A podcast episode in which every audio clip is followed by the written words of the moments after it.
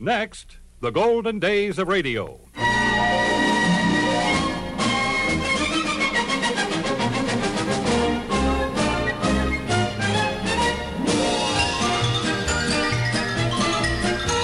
This is Frank Bresee inviting you to join me for the golden days of radio. Great moments from radio programs of the past, headlining some of the world's most famous personalities.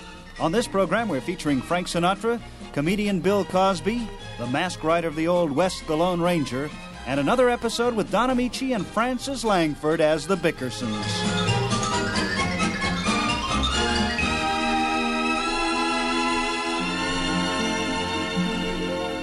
Now, here's the master's voice, Frank Sinatra, from one of his hit parade broadcasts in the mid 40s.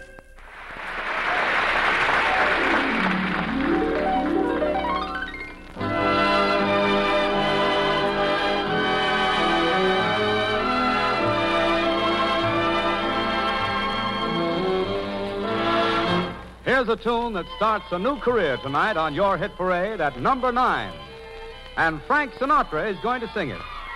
So let's go to Philadelphia, where Frank's waiting with the week's new ninth place song, My Ideal. Will I ever find the girl in my mind? The one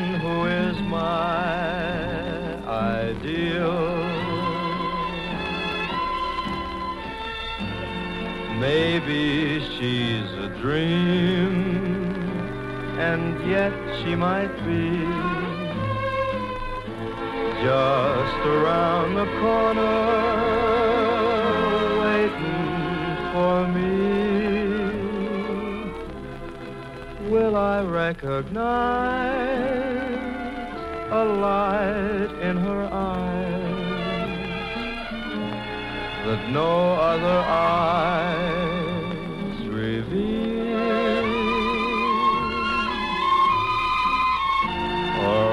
will I pass her by. And never even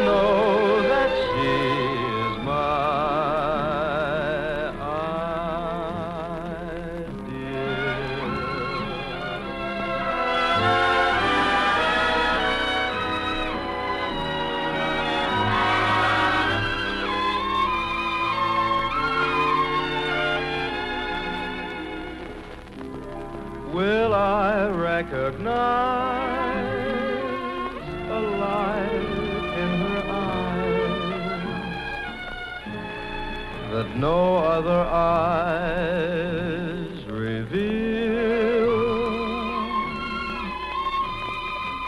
Or will I pass her by and never even know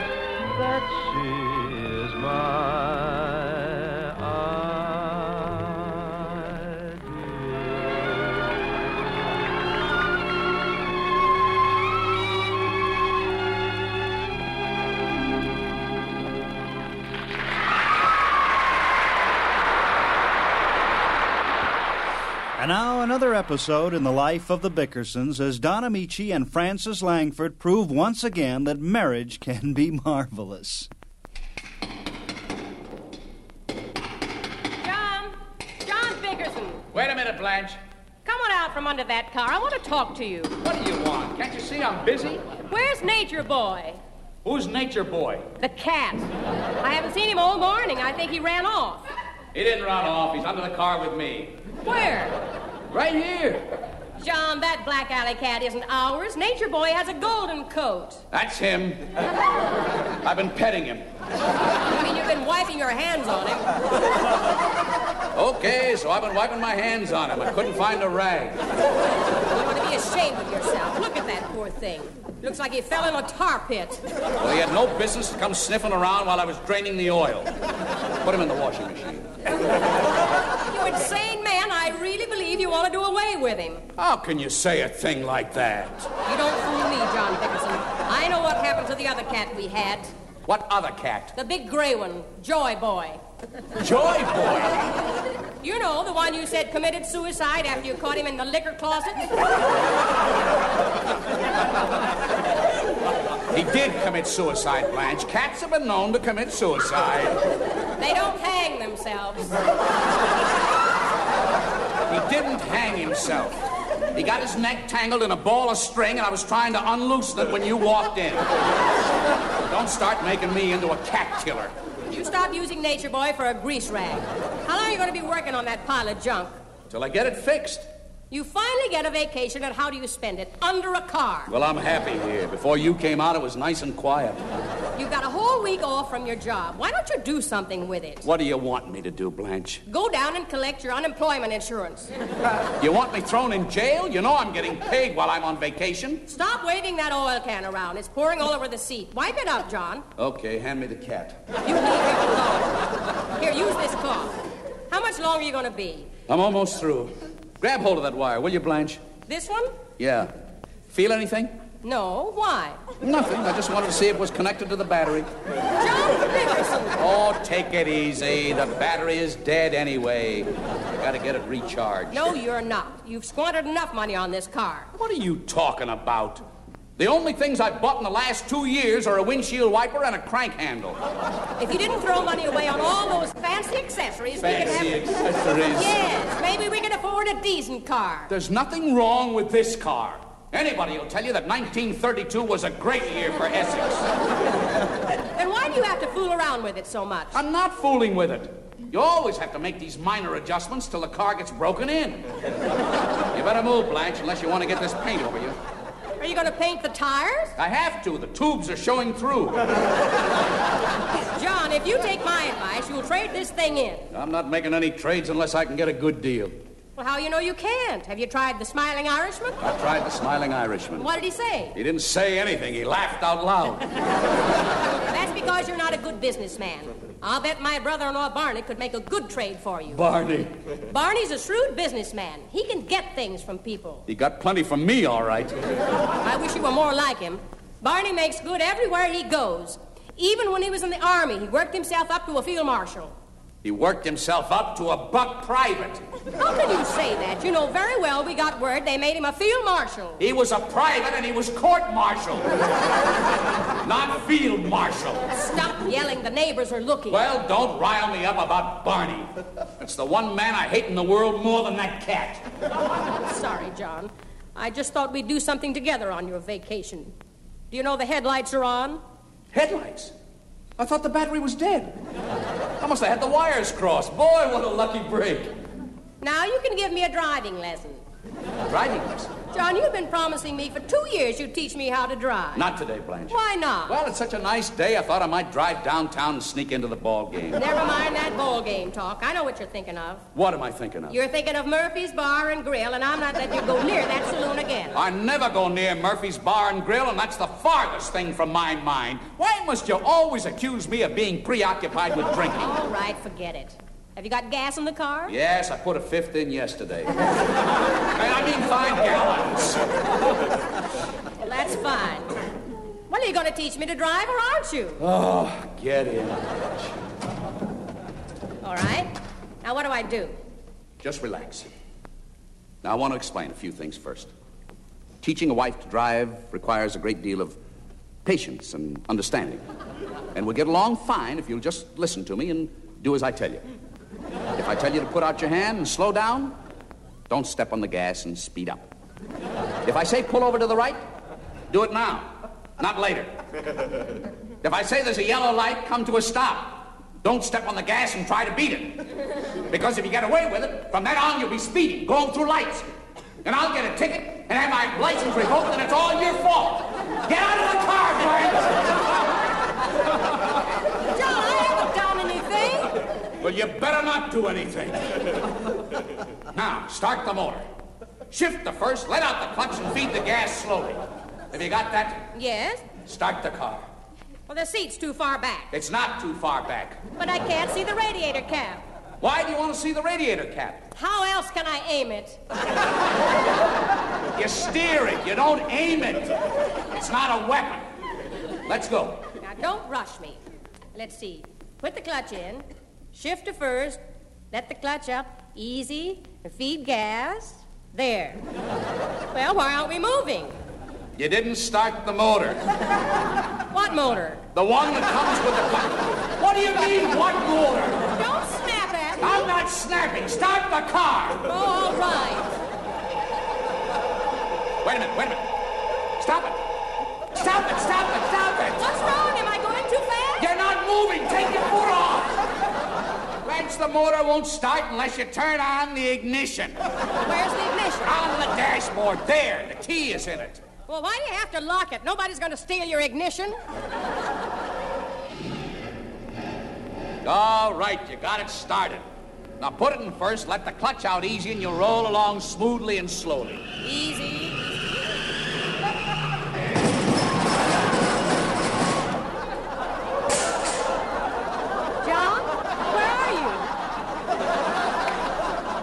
I'm in the glove compartment. Are you all right? I'm fine. You're not hurt, are you, John? No, I'm not hurt. But the car's finished. Are you satisfied now? I just happened to think. Today's Friday the 13th. Wouldn't have made any difference. I'm a doomed man, Blanche. I'm sorry, John. Honest, I am. Let's get out of this thing. Have we got any insurance? No. Please forgive me. Forget it. Oh, I guess I don't deserve to live. I give you nothing but trouble. Don't talk, Blanche. Why don't you punish me? Get rid of me. Other men do it. I once read where a Russian farmer traded his wife for an old cow. Would you do that, John? Do what? Trade me for an old cow? No. But I'd hate anybody to tempt me with a new Cadillac. Come on, Blanche, let's walk home.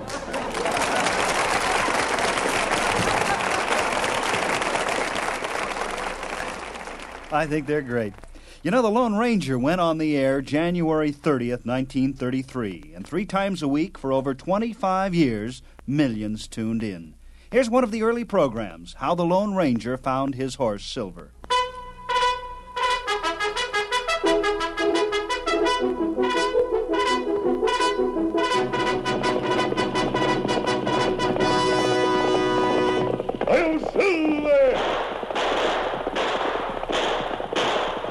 Horse with the speed of light, a cloud of dust, and a hearty Hi-Yo Silver! The Lone Ranger!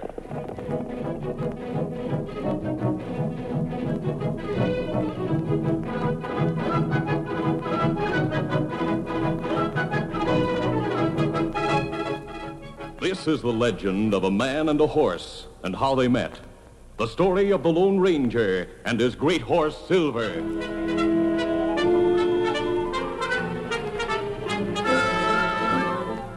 The Lone Ranger and Tonto were trailing the worst outlaw in the West. His name was Butch Cavendish. They had followed his trail for many weeks until finally they noticed that the hoof prints of the outlaw's horse were fresh. We're close to Cavendish now. Yes, Tonto. He can't be far ahead. Him outrun us last time. Maybe better we shoot in sight. No, I want to take him alive. I... That shot. Look out. Steady there, steady, boy. Over there. Killer and ambush. Him right way. Tonto, he missed me, but he shot my horse. Get after him. Get him up, fella. Tonto's horse was tired and no match in speed for the animal Cavendish rode. The outlaw escaped. When Tonto returned from the futile chase, Oh, fella. Oh, there. he found the Lone Ranger standing beside his dead horse. A good horse, Tonto. Loyal, faithful, and brave. But my next horse must be faster. I wish that... Tonto, we've heard stories of a wild horse, a fiery white stallion. Ah. Him seen near valley over there, where Cavendish go. We'll be on the lookout for the wild horse while we follow Cavendish.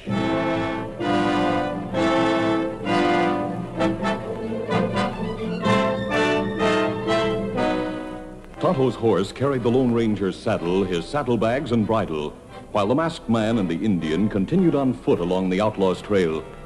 When they reached the top of a hill, Look, Tonto. they halted suddenly and stared at an awe-inspiring sight far down in the valley. They saw a great white stallion in a death fight with a giant buffalo. The horse was plunging, rearing, charging, and dodging wildly, and the sun flashed from his coat as from a coat of polished silver.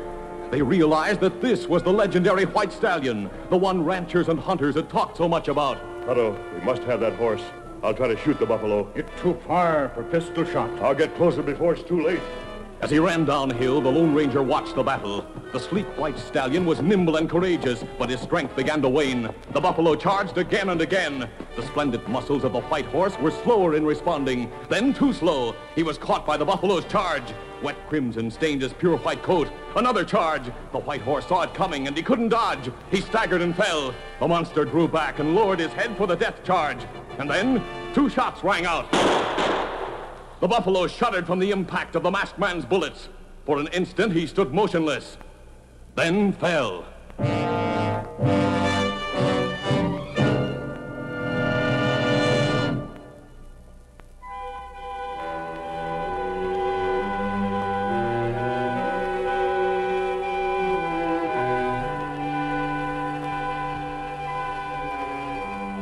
Cruelly battered and bruised, the white stallion lay quietly as the Lone Ranger bathed his wounds. During the next several days, the masked man and the Indian cared for the injured horse. Then the wounds were closed, and the horse's strength had returned. There was once more fire in his eye, a spring in his step, and his head was lifted proudly. Tonto, he's himself again. Ah, him plenty strong. Plenty good horse. I wonder if he'll take a saddle. Let's try. Steady there. Steady, boy. Me get rope. Him run away. No, Tonto, wait. Let him go. I'd like to have that horse more than anything in the world. But he deserves his freedom. He fought for it. Him stop. He's turned to look at us. See how the sun reflects from his white coat. Ah, him look like silver. Silver. That would be a name for him. Silver! Look at him. Silver! Here, Silver! Tonto, he's coming back. It's just as if he knew what I said. Silver! Silver, you beauty. Hand me the halter, Tonto. As the mighty stallion felt the halter, he trembled as if from a chill. Every instinct told him that he must flee at once to preserve his freedom. And yet he stood his ground. It wasn't gratitude that kept him there. It was something stronger, some mysterious bond of friendship and understanding. He heard the man's voice, and he liked it. Silver. Silver. We're going to be partners. Him let you use halter. Now, Tonto, the saddle. Oh, no horse like that. Take saddle. There never was a horse like this. Now, Silver, we're going to work together. The horse was wild and unused to the ways of men and the weight of a saddle and a rider. But the masked man was a kind teacher. He was gentle yet firm, and Silver was intelligent. The stallion seemed to sense the desires of the Lone Ranger and did his best to cooperate. He learned quickly, and after several days of training, he was ready. Follow me, Tonto. I'm going after Cavendish. Come on, Silver! No hoofs had ever beat the plains like those thundering hoofs of the great horse Silver. During the past few days, Cavendish had gotten far away, but the masked man and Tonto trailed him relentlessly with only a minimum of rest. It took days to cut down the outlaw's lead, but at long last, Cavendish came into view. There he is. Come on, Silver! The mighty stallion responded with a new burst of speed. Cavendish fired wild shots over his shoulder until his gun was empty. His horse, though powerful and fast, was no match for the charging Silver. Fear and panic filled the outlaw's face. He heard the hoofbeats ever nearer. And then the masked man shout. I want you, Cavendish! The masked man's avowed mission was accomplished. The last of the Cavendish gang was captured to be tried by law and punished for his crimes. But there were many others whose criminal plans were to be challenged by the Lone Ranger, his faithful Indian companion Tonto, and his great horse Silver. Hail, Silver!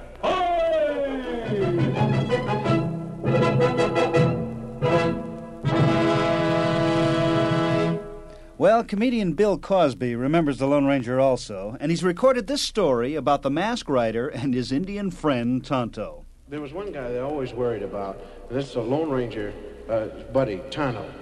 Now, Tonto to me uh, always was like, I would say to Tonto, you know, why does he do the same thing? Because, because the Lone Ranger would always say, Tonto, yes, Kemosabe, I want you to go to town. You know, and every time he'd go to town, the bandits would beat the snot out of him. Ah, oh, they'd give him, it's nice to have you in town, Tonto. you know, and And he'd go back, and the Lone Ranger'd look at him. Oh, my goodness, Tonto. You know. Did you get the information? Yes, me, I have information. You know, that kind of thing. And I'd always holler in the radio, Tonto, don't go to town. You know, they're to beat you up again, man. You know, just one time. Tonto, yes, Kemosabe, you go to town. You go to hell, Kemosabe. I want you to get the information. What is information? Information say Tonto no go to town. That's what information says. Do you ever figure out what would happen if these two guys ever went into a town and there was no violence? There's nothing to do but get drunk, you know. Lone Ranger Tonto really knocked out, you know.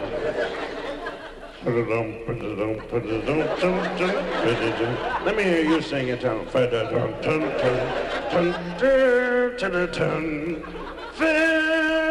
Oh, shut up. Tonto, you have any money to get a drink with? No, Kemosabe. Why don't you use your silver bullets? Ah, well, we better try and work on the bartender. Right, Chemo. Sorry. Bartender? Yes, sir.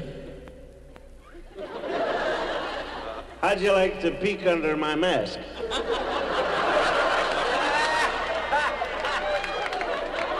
Take a look at this. How about that, huh? And there's another problem that it involves. How about Silver, the Lone Ranger's horse? Now, the Lone Ranger thinks nothing of running and jumping on Silver and chasing after a bandit that has at least an eight or ten mile lead. You know, and Silver must get awfully peeved at this, you know, because it's embarrassing, you know, to chase after a horse that has an eight mile lead. And you can always say, Masked man, yes, what is it? The bandits have an eight mile lead. Go get them. Don't worry about a thing. Chuck one on. Hey, old Silver, wait a minute. Crazy? Get off my back. What's the matter with you, sir? Don't worry about sir. I'm sick of this. How much of a lead have they got this time? Eight, ten, thirty-five miles?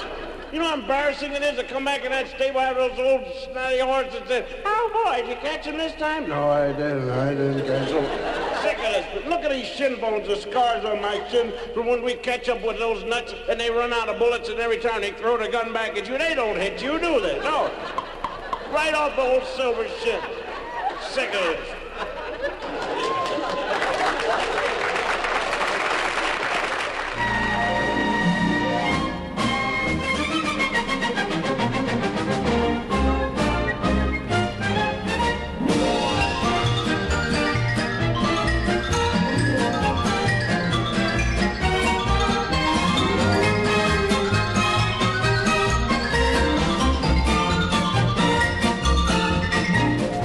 That's all for this edition of the Golden Days of Radio. Now, here's a thought to remember. Dating back to 1832, Americans have picked their presidential choices publicly by means of partisan political nominating conventions. It's a unique expression of a free democracy in action, and a look at the record proves that it works. This is Frank Bresee in Hollywood, California. Join me next time for more from radio's greatest shows.